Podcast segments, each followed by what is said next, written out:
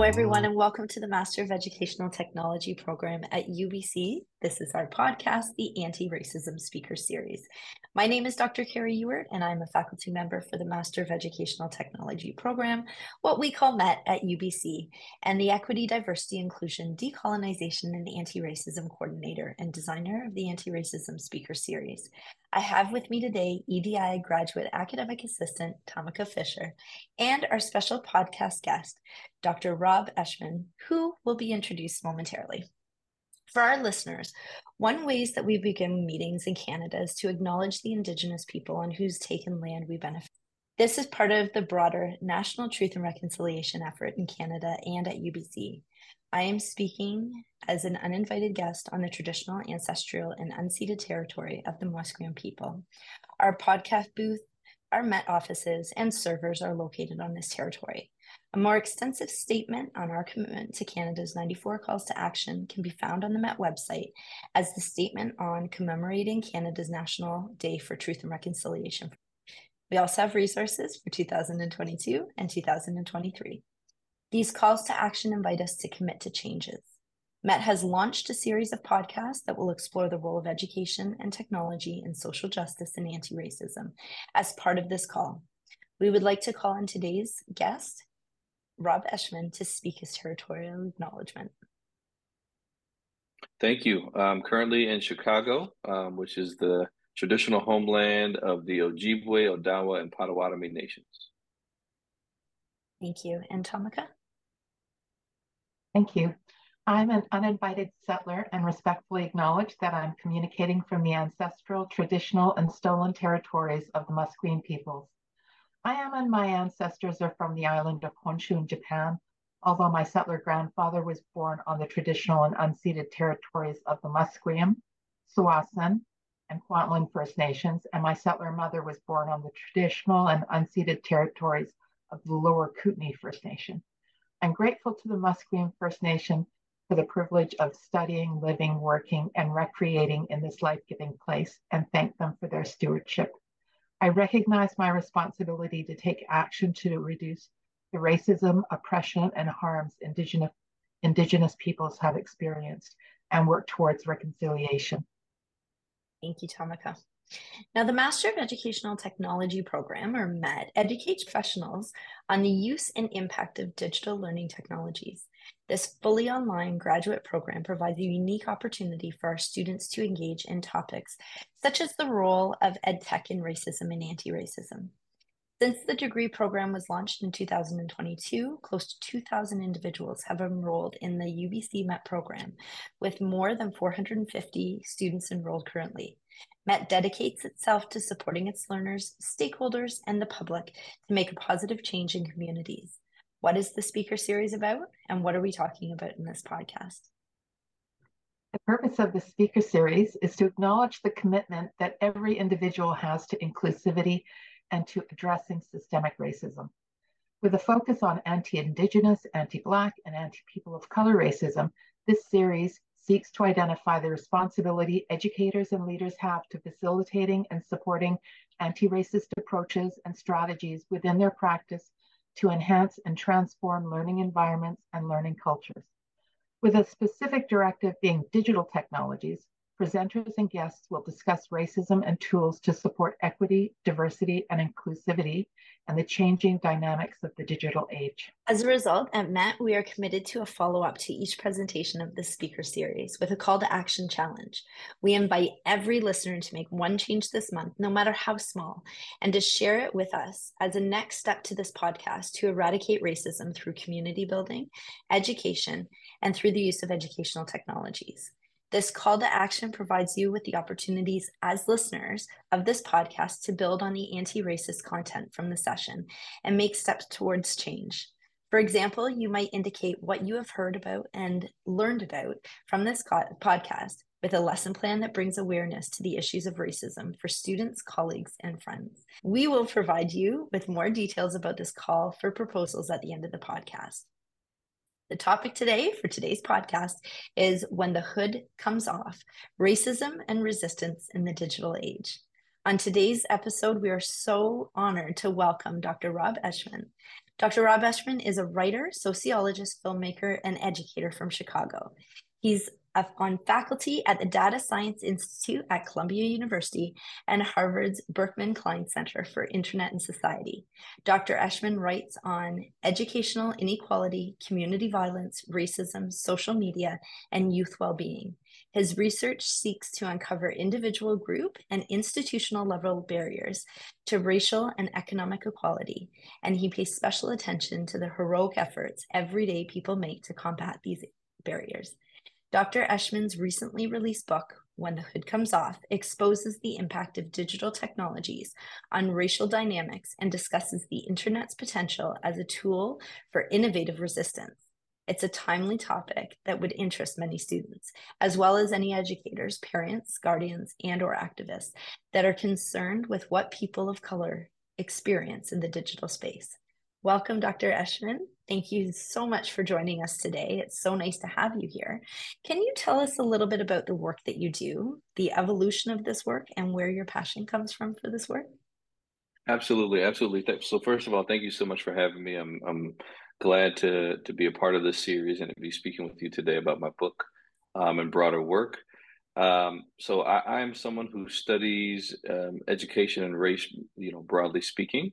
I got into this field because I read a book called Savage Inequalities by Jonathan Kozol, which talks about the inequities in ed educational funding and how that leads to inequities in educational outcomes and how that leads to inequities in economic and, and life outcomes and, and, and whatnot. And so I think that seeing that the connection between Um, us failing, you know, poor and Black and, and, and you know, folks of color um, in schools and seeing that connection to social stratification later on in life is something that made me want to be, be a person who did research that had an impact on educational reform. Um, and so that is what got me into academia. I spent a lot of time working in ed reform, um, working in schools, uh, doing research uh, right on, on kind of K, K through twelve education. And then now over the past decade, I've, I've have been studying the ways that technology changes how we experience, understand, and respond to racism. That's what my book is about, that I'm talking with you about t uh, today. Um, and so this is this this has been, you know, my, my work has evolved as I have questions that I need to answer and that I feel are important. And I, I kind of follow those questions where they lead. Um, and, you know, my and, and, and my post-book work, which maybe I'm getting ahead of myself to talk about, I've been exploring storytelling as a potential form of, of anti-racist intervention, um, that kind of following up on some of the things that I found in my book around resisting racism, um, that we'll, we'll get to talk about in a little bit, and, and, and, and now using Um, film to to explore the the causes and consequences of different ways of challenging racism in in, in um, you know, in face to face settings. And so I'm I'm very excited about using technology as a tool to try and and awaken people to the realities of what racism, and then also to challenge it. Wow! Thank you so much, Tamika. Um, so you're talking, you know, it's. It's wonderful, the work that you're doing. It's so important. Um, those types of ine inequities um, are happening, of course, here in Canada as well. Um, so what would you say to administrators that would be um, really important, that would address these types of inequities?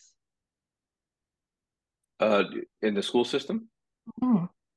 You know, that's tough. I think that that a lot of, you know, I think that, that the research on ed reform is strong, and that we know what the inputs are that we need in order to get the outputs that we're looking for. We know that increasing resources in underprivileged schools is going to, you know, improve outcomes. Um, but we, we, you know, at, at a school level, administrators don't always have access to those increased resources. But I think that we, we also um, understand that there are ways, you know, um, that, that resource poor, or kind of, uh, um, you know, places, schools that don't have a lot of money, but but have taken advantage of resources in their community, can also um, be effective. So from things from getting parents involved to um, kind of building a culture among teachers um, that, that, that they are not, um, you know, that they are taking responsibility for how students perform. I think it can be easy um, when you see kids fail year after year to to kind of externalize that issue. Um, that that you know, I, I think I would I would say to take a look at a book called "So Much Reform, So Little Change" by Charles Payne, and think through the ways that the the system and structural issues have um, impacted how we we think about um, our youth and and think about reform efforts, and figure out what can we do to increase the capacity of the people in the in the school to not feel beat down by you know.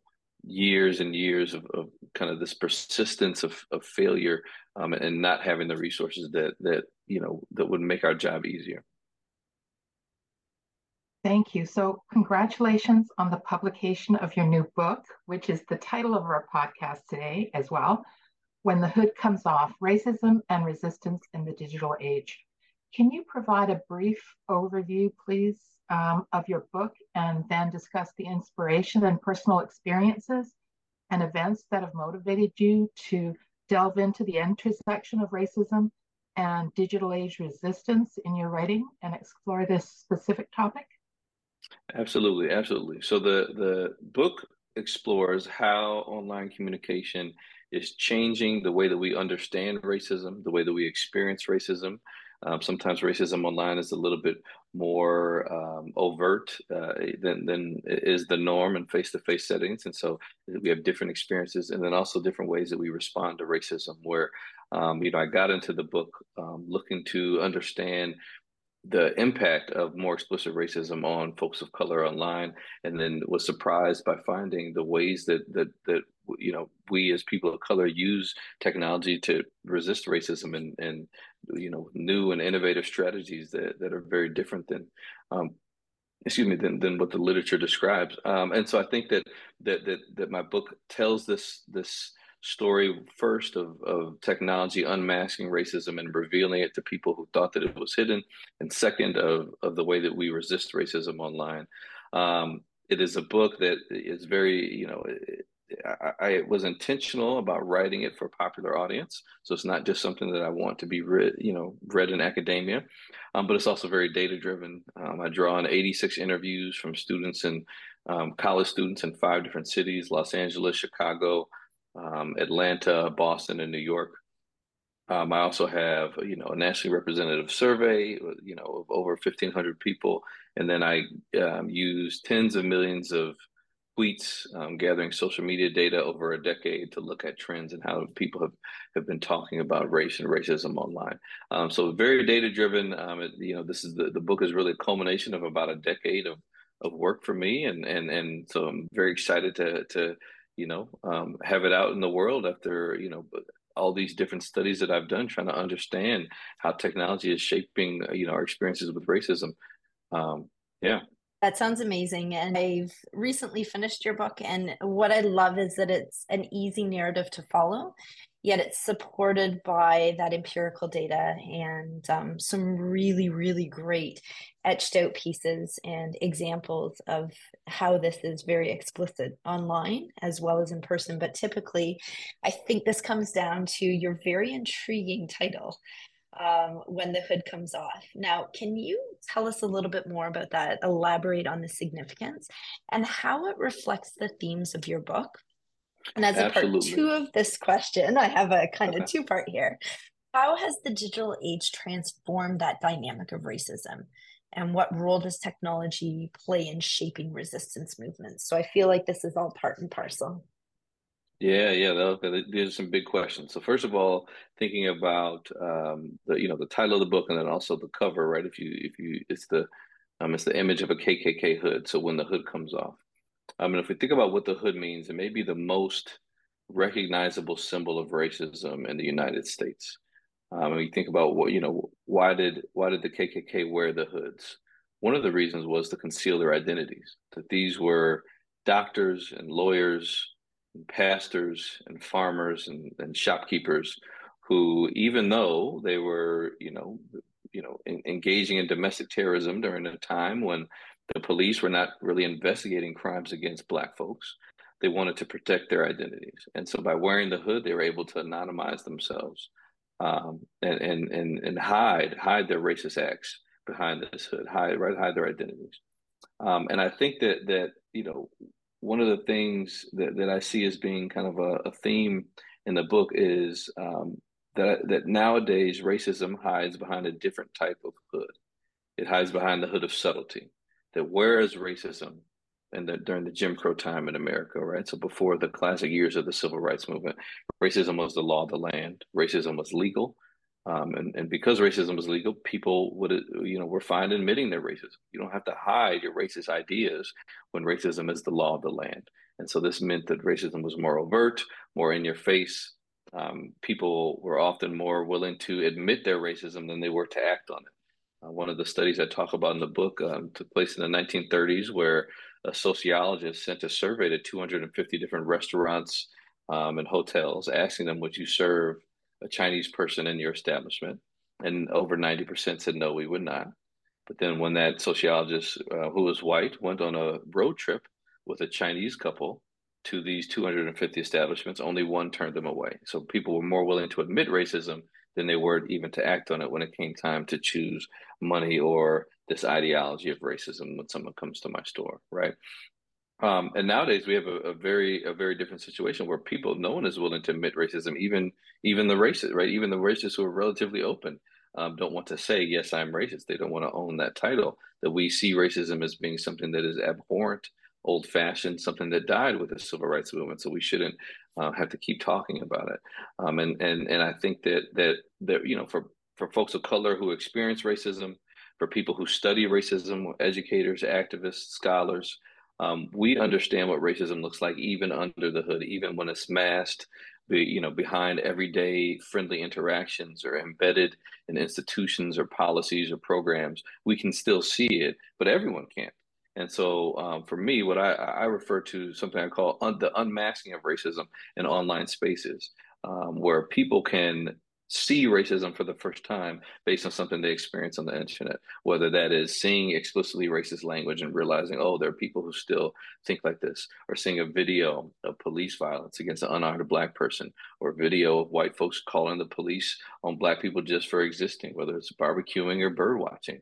Um, but these are things that can unmask racism and reveal the ways that everyday people, um, right, everyday institutions can reinforce racist Um, ideas and and and and um, you know uh, and, and act violence among on on communities of color.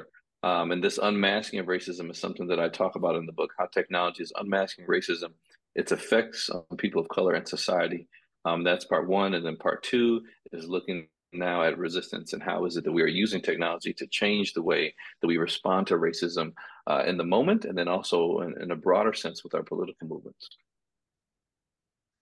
Amazing. And I think there's so many incredible sites now, Social Justice League, and looking at algorithmic bias within um, different areas of, of the digital age. It speaks to that importance of unmasking and revealing. And it's so interesting that people hide behind the keys of, you know, of their message board, and that when exposed, they're not willing to admit that. Thank you so much. Tamika? Um. Thank you, Keri. As you start off in your book, you share an example of your first interaction with online racism when video gaming in college. Um, and even before that, video gaming with your cousins. Um, can you speak to this experience in relation to the impact of social media, and in this example, um, digital gaming on activism, and how the digital landscape has influenced the way people engage with issues of racism? Okay, you, uh, you all are hitting me with these two-part questions here. Um, yeah, so yeah, so in the first part, I opened the, the book with a story about the first time I was called the N-word um, was while playing video games. Um, and this it was a situation where this is a game that I played all the time with white friends at college. And when I went to hang out with some of my cousins over winter break who are all right, also Black, that they just did not use the headset because they were worried about getting called the N-word. It happened so often. So I experienced that myself. I'm going to realize, oh yeah, I, I'm I'm like you. Well, we have to unplug this headset in order to have any fun because we're getting called the N-word every time we speak into the microphone. Um, so when I went back to college, um, and now I'm playing with my white friends, some of whom were also playing the, the same game online over winter break, it just made me wonder, are any of them using this type of language, right? If everyone that I you know, bumped up against online uses this language, does that mean some of my white friends do too in private? And, you know, I don't know the answers to that question, and I didn't necessarily seek to find it. I didn't do a, a survey or, or interrogate anyone. Hey, do you ever use this language? But it just, it, it led me to ask the question, right? What, what can I learn from online racism? What does online racism have to, you know, to teach us about racism in the real world? How are they connected? And that is a, a big driving question of the book, is trying to understand the relationship between these two worlds, the digital and the physical, which we often see as being distinct, but really are more interconnected than than than we um, you know, tend to realize. Um, and so, right, so this, so I think that absolutely the questions of the book are driven by some of my own personal experiences. Um, in terms of, I think we're going to talk more about resistance in a broader sense, but I think you're asking about resistance in terms of kind of gaming. Um, I will say that that I had an experience years later where a friend of mine invited me, you know, we're playing Call of Duty, and a friend invited me to um, play with some of his friends that he was in a clan with. And all that, right, this, the friend who invited me was Black, and all the, the guys in this clan were white and Southern, and they had the, these Southern drawls and the, you know, the type of accents that if you stereotype racist, that you would, right, you assume all these guys are from the South. This is what racism sounds like, right? And uh, again, that, I don't believe that that's what racism sounds like, but then this is a feeling that it can give us sometimes, right? Um, and, right, and, and I'm, you know, thinking about myself a, a, a long time ago too. And um, so I'm playing with these guys, and I'm kind of texting my buddy, like, who are these guys that you have us playing with? And at this point in my life, I'm very careful about who I play with. I don't want to talk to anyone random because I'm just am avoiding racism. I want to be happy and relaxed when I'm playing video games. And after our first game, we're in the lobby and we're talking publicly. And of course the N-word gets thrown out, as it always does when you're talking in a public lobby. And these guys exited the game, and one of the one of the the the you know the people we were playing with remembered the username of the person who had used the N-word, and everybody paused their game in order to all collectively report this individual. And this was a practice that this clan engaged in, that every time they ran up against someone who used language like that, they would stop playing, and then now you have ten people reporting you at the same time, which means people are getting suspended. And I think that they're right. This is an example of resistance against racism where, right, uh, it, it's difficult to moderate. But then when people take the time as a group, this is a collective action, not one person doing it, that they're able, right, there are probably some people who had to take a little vacation from their video game systems, because when you when you get reported a lot, that's when Microsoft or PlayStation decides, okay, you can't play for two weeks. If it happens again, you can't play for a couple months, um, right? And, and and so I think that that is one example of how things have changed a little bit with video games. I know, Um, you know, when my kids play, I I just know how to cut off the setting for them to be able to hear the voices of strangers, that they can only hear the voices of their friends who they want to play with. And that's something that, you know, that I try to do to protect them. But then I also prepare them that, you know, they, that they, ex- you know, they exist online as they do, they're going to find ugliness. And I just want them to be comfortable discussing what they see or hear with me, so that we can, um, you know, we can navigate that together. You know, that's, it's, what you said is so powerful, the the the act of resistance, but also um, I think it shows our listeners and watchers that this is happening to their children. You know, there's this is happening to um, their friends' children. You know, and it's it's it's got to stop. You know, and mm-hmm. the, and each act that we take matters. You know, I think sometimes people feel, oh, I'm just one person, but it does matter and it does make a difference. And when you get a group of people together on the same page about taking those um, actions, it can really, um, really make a difference. So absolutely. Yeah. yeah, absolutely. Absolutely. And just that, right, I think that Um, while I open with the, this example of video games, I don't really talk about video games again throughout the book. That I'm more, I'm more talking about experiences that we have with racism. It, it could be on campus and face-to-face settings, or it can be online. I talk about both, and I think that that's something that stands out to me that from what you just said is this this idea about the the impact. Does it matter? And I think that um, you know, there's a uh, I have a chapter about responding to racial microaggressions, or microaggressions are kind of subtle racial slights, things that are not overt enough for you to tell H R and get someone in trouble, but then they, they are hurtful. We know that they have a negative impact on health and mental health and educational um, outcomes. Um, and the research says that the most common way of responding to racial microaggressions is to just not respond at all. And one of the reasons for that is people believing that it's not going to have any effect, right? Other reasons, you're not sure it's racism. It happens too quickly for you to come up with a response, right? That you're scared of losing friends. You don't want people to think you're too sensitive or too militant. If you can't take a joke, then they won't invite you out for drinks the next time. And so you stay silent. And that means that people of color typically experience, um, you know, the, the, uh, racial microaggressions uh, um, internally, that we can talk about them with our friends afterwards, but we don't say anything in the moment. So we're, we experience this harm in silence.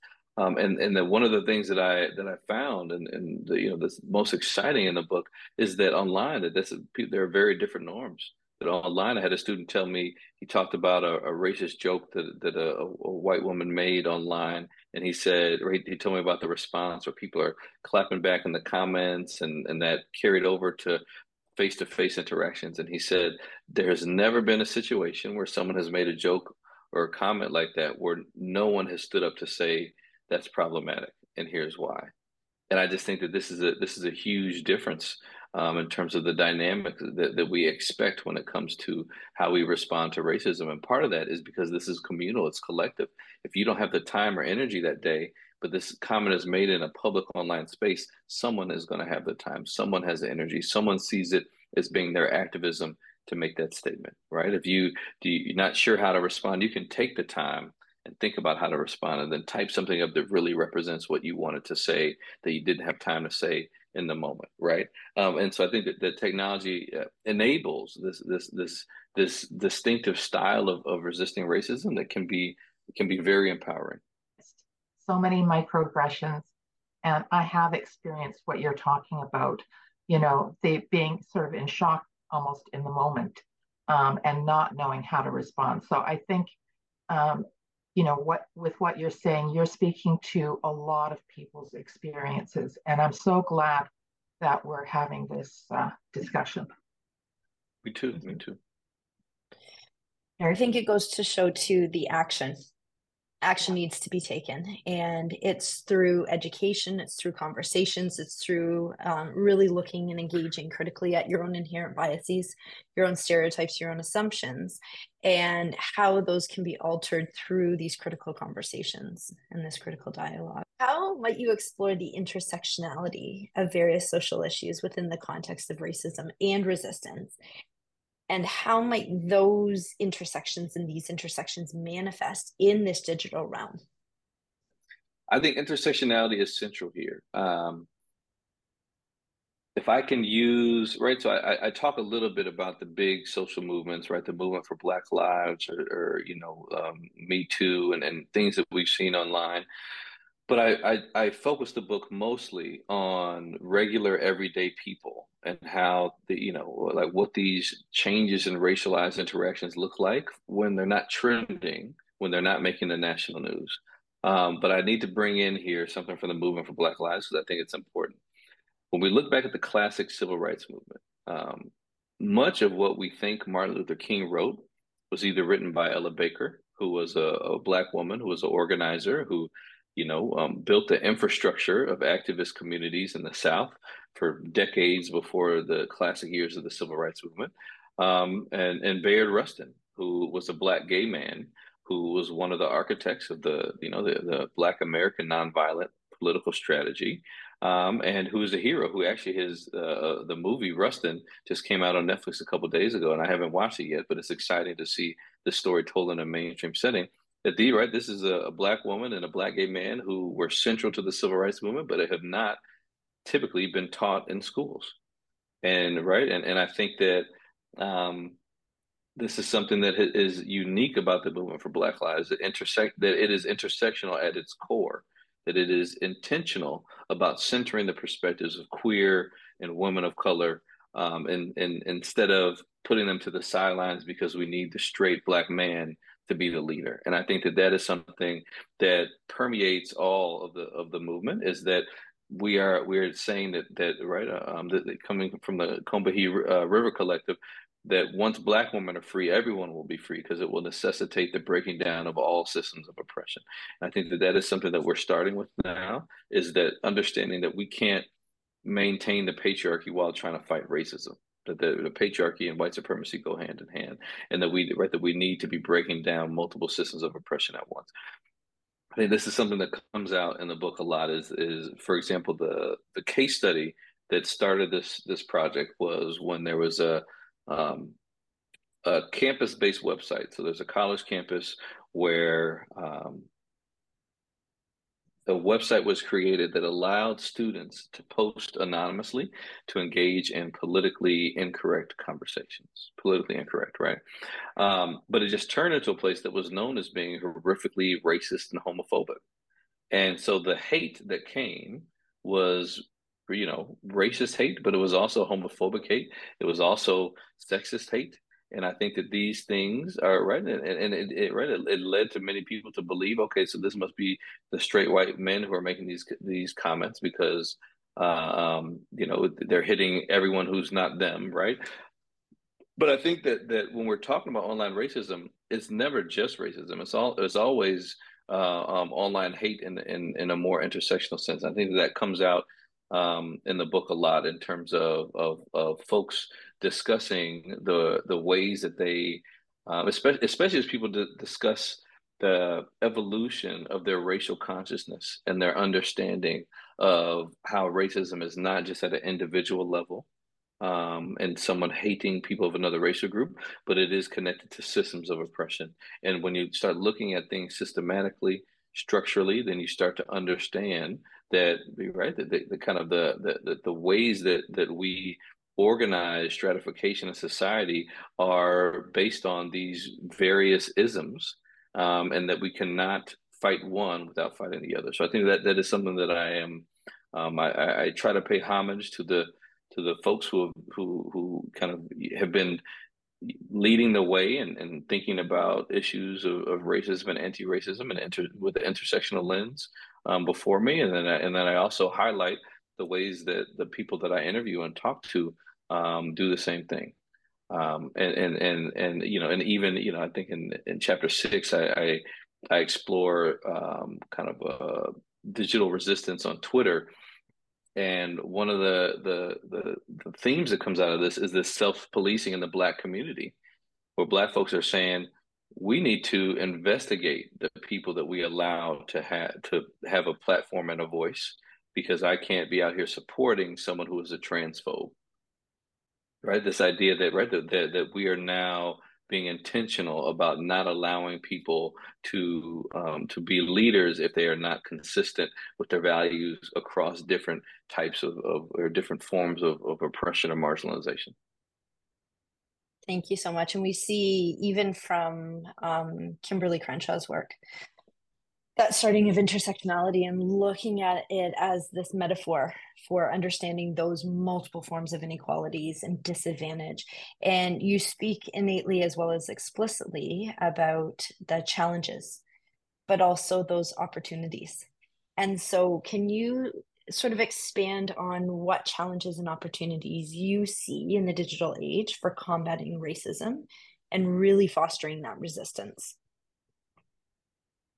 That is a great question. Okay, so first, let me talk about opportunities, because um, challenges, I think, are, are evolving, and opportunities is the e- is the easier part of your two-part question here, right? Um, during the classic years of the Civil Rights Movement, part of the nonviolent strategy was this idea that if we show the world what racism looks like, how ugly it is, they will change their hearts and minds. There was a belief in the innate goodness of other humans, that they do not, they will not be okay with seeing citizens and human beings treated in this way and attacked by dogs. So that meant that part of the strategy was to get the media to be there, to have their cameras turned on during during these protests. And mainstream journalists weren't always um, excited about telling that story. And so that is something that was a problem or a limitation, um, you know, kind of kind of with. You know, with, you know, with, with old school um, organizing, where we did not have access to the media on our own. Nowadays, things are a little bit different. Um, and so a friend of mine, Jacob Groshek, did a study looking at um, hubs for information sharing on Twitter during the protests in Ferguson and found that Black activists were bigger hubs for information sharing than were traditional um, legacy media journalists and outlets. So this is huge because it meant that Black folks on the ground were able to bypass the media knowledge gatekeepers and get information to the world without the elites who who who manage uh, these these mainstream media institutions deciding this is the story we want the, the world to know about. And that is just a huge advantage that we have in terms of resisting racism, is the ability to go straight to the people. Um, and um, you're right. And so I, I see that as being right. Uh, the, the answer to part of your question is there's a huge advantage in having social media, that if we can make something trend by ourselves, it means we don't have to wait for the person who runs C N N or N B C to decide to, to tell that story, that the story is out there. And, and the news companies have to now tell the story because it's trending, you know, somewhere else, and they don't want to be left behind on, on, on what we're talking about.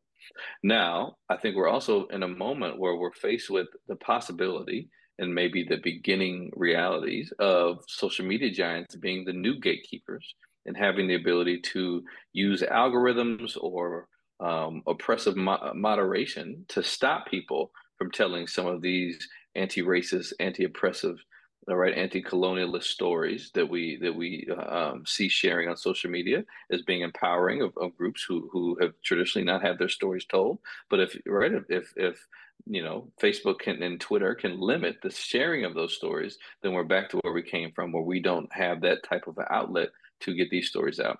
I think so. So I think that that is a limitation, and that we are facing now, and and and and that that we don't fully understand it or how to get around it. Um, is that that we can we are seeing social media companies become the new gatekeepers of information, which is limiting um, the you know the the kind of the potential for justice that we have seen with uh, social media over the past decade. Excellent, thank you. Well, we have a recent bill, uh, C eleven, and it excludes social media, different uh, media sources for producing media in that respect. And there's only these particular media sites that are allowed to um, showcase stories and headlines and things like that. So it's it's really limiting the spread of misinformation, disinformation, and it's leaving it to social media, or it's leaving it to the um, actual media sites. However, we always examine from whose perspective is this media shared? Is this information shared? And I think it's really important what you're saying is finally within this example of Twitter or X, um, that these massive hubs, they're over, they're overshadowing um, the dominant voices, typically the white cis male voices of it all, and actually finally having a say and being able to get that information out to all peoples. So thank you very much for that. That was important.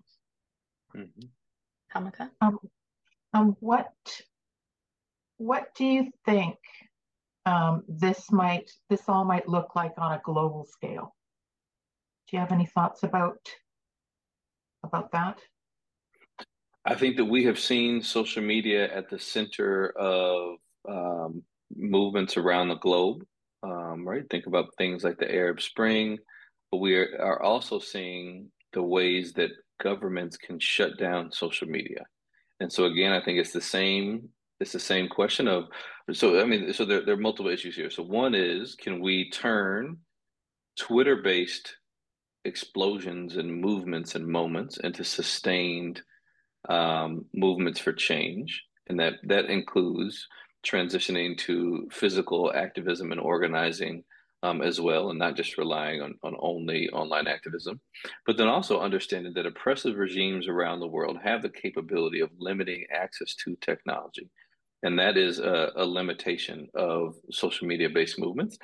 Um, is it is it possible for, um, you know, te- as te- technology improves, that, that it's harder and harder to shut things down?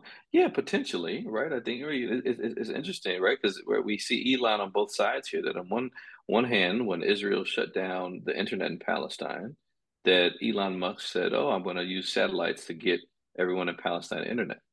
But then now on Twitter, he's saying that, right, to talk about decolonization is uh, a hate crime because it, it, it implies genocide of, of the Israeli people. And so, right, so, you know, I'm I'm not sure what, what's going on with him, but I know that, right, that, that it's just an example of how technology can be used on both ends, that you can shut down a conversation about an ongoing issue, or you can, right, you can empower people to have access to share their stories when the, you know, the, the people, right, the people in power and their country are pre- preventing them from having access to technology that would allow them to share what's happening. Um, and so I think that, that we, so from a global perspective, um, you know, that not everyone has as much te- access to technology as we do in the U S, but we're seeing, you know, from Palestine to the United States, that there are ways that that the social media companies can limit um, the extent to which we can talk about, uh, um, you know, issues that, that are affecting people's, you know, um, lives every day. So much power and so few hands. Mm-hmm. Yeah. Keri? Thank you. So we look at the envisioning for the future, contributing to discussions such as these about racism, resistance in society, and the execution of these um, teachings in different ways. So what would be your hope for your readers, the impact that this book, for instance, these teachings, these discussions, has on your readers? I would hope Um, the one that my readers think about the right. So, so a lot of what I describe is interpersonal, as I have a very structural, I discuss racism in a structural way to understand that, right, that the, the function of racism is to legitimate racial inequality. It is to, to justify racist policies. Right. Um, but then I also am talking a lot about interpersonal experiences, whether in face-to-face settings or online. Um, but but I really want people to understand the connection between the interpersonal and the structural, is right, that these interpersonal experiences are like the scaffolding that, that racism is built on, um, that the reproduction of racist ideologies is, is built on our silence and our allowing them to continue. And so what I would like for people to to take from this is, one, to um, that the more that we expose racism and unmask it, the more visible it is, that this weakens racism, that racism is, mo- is going to be most effective and efficient when it is silent, when it is invisible, when, when most people don't notice it, when people don't stand up against it, and it, it just is allowed to reproduce itself, to reproduce racial inequality without people questioning these processes, right? Um, and so the more that we name racism, the more that we weaken it. And whether we're, we're naming a structural issue that we want to point out through an article, or whether we're challenging the ways that our, we or people around us are being treated uh, um, and, and, you know, and, and discriminated against. And so I think that that naming and challenging and standing against racism, even when it seems like it's a micro act, has the potential to have a macro impact on the world, and that we are stopping racism from reproducing itself in that moment, in that instance, and we are potentially building more people who understand how racism works that can go out and do the same thing. Well said, and I think it's through both informal and formal education that that can happen. Just having educators specifically, even K to twelve classrooms, open these conversations to that personal Um, level experiences, and how students, you know, as young as preschool and kindergarten are experiencing these microaggressions, what that looks like, and how you can combat basically the systemic racism that's happening within um, impersonal, personal, and then informal, informal environments. So thank you so much. Tamika. Um, you, you've um, talked about it Um, in in your last answer um, about how you would like people to um, look at this issue. And now, how would you like our audience members of this podcast and anti-racism speaker series um, engage with the ideas presented in your book, and what conversations you aim to spark? Yeah, yeah, yeah. I would love to have people talking about where racism lives near to them. I think that many of us can can say that we're anti-racist, can say that we don't like racism, and be blind to the ways that we may um, be right be, be engaging in harm um, in our in our communities, um, or with the you know with the, the policies or people that we support. uh, more broadly. And so I think I would like for folks to have a conversation about where is racism hiding in their own circles and what can we do to root it out. Um, and then also to, to, to, to think about being a, a part of a collective and communal resistance effort around the globe. Um, and so, you know, getting involved in, in organizations or protests and, and finding ways to continue to grow and learn. And I think that the more we learn about racism, the, the, the you know, the bigger uh, and more discouraging the problem may seem to be, but also the more we gain insights on how um, we, you know, it, it can be stopped. And so, and so I think that I would, you know, I would love for folks to continue having um this conversation, especially in, in in terms of finding ways to stay involved um and and being a part of the solution even after the kind of the the you know the trending interest dies down um around you know current events that can that can often cause brief bumps in in in, in activism. Yes, it's having that sustained movement, um because time after time you see things on the news and and then you know, there's a lot of protests and activity, and then it's not until the next news um, piece that it goes up again. So good food for thought. Keri? The unfortunate out of sight, out of mind mentality of it. Um, and so with that said, as we conclude the podcast, I'm interested in basically what your view is on ways and what does this future look like in terms of the intersection of racism and resistance in the digital age. And you did speak to some really great implications as to where to go from here, but just on your final thoughts in terms of what the future holds. Yeah, yeah. You know, I think that I, I am someone who is optimistic here, uh, maybe foolishly so. But I believe that that as we continue to make racism more visible to the general population, that I think that the national conversation, international conversation about race and racism has has grown a lot in the past decade. And I expect to see more and more people who are unwilling to continue to be satisfied by the status quo.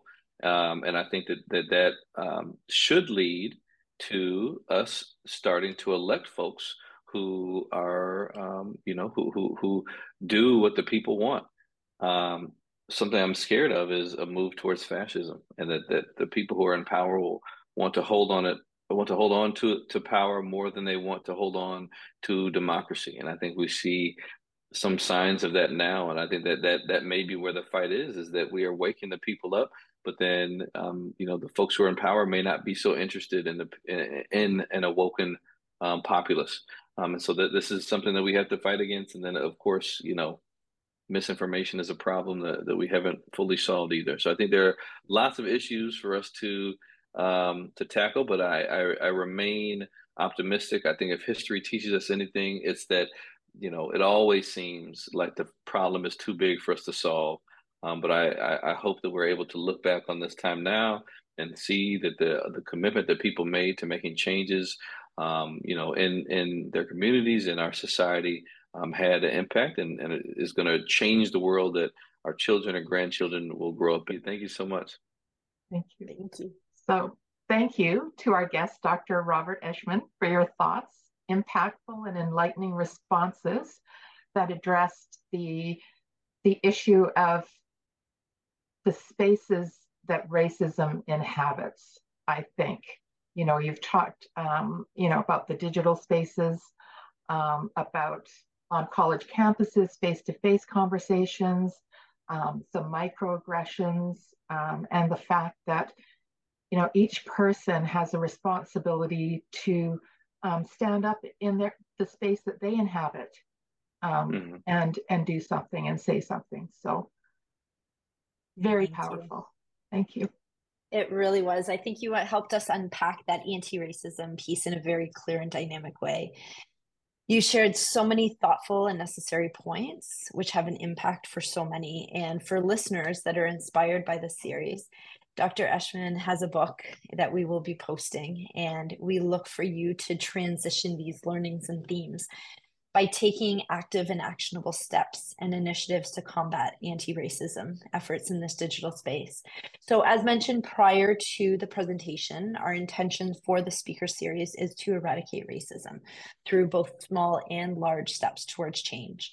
And as such, we have created the call to action to move the teachings and learnings from today's podcast session forward. So we challenge every listener here of today's podcast to participate in one act of change. This could be having a conversation with a neighbor or a colleague about something that resonated with you from today's podcast. It could be creating a lesson plan or a workshop or session on anti-racism, and including all voices and peoples um, throughout this digital realm and beyond. So you can use the hashtag um, M E T or hashtag U B C anti-racism. But when it comes to the availability of impactful, cultural, sensitive, and relevant lesson plans that address anti-racism, there are very limited resources, so that we are urging you on a grander gesture for um, interested listeners today to submit a lesson plan. And it is Edith Lando's um, Digital Learning Center that provides us the affordability um, and affordance to be able to offer a small grant to those individuals who are interested in eradicating racism through these lesson plans and using Doctor Eschmann's work within this context. So one last thank you to our amazing guest, Doctor Robert Eschmann. It has been such a pleasure. We really appreciate you being here today, offering um, your incredible teachings that you have now in your book. And I'm sure so much will hit home with so many individuals um, and peoples. It was such a pleasure to have you here. Thank you. Thank you so much for having me. This is a great conversation. Thank you everyone for listening.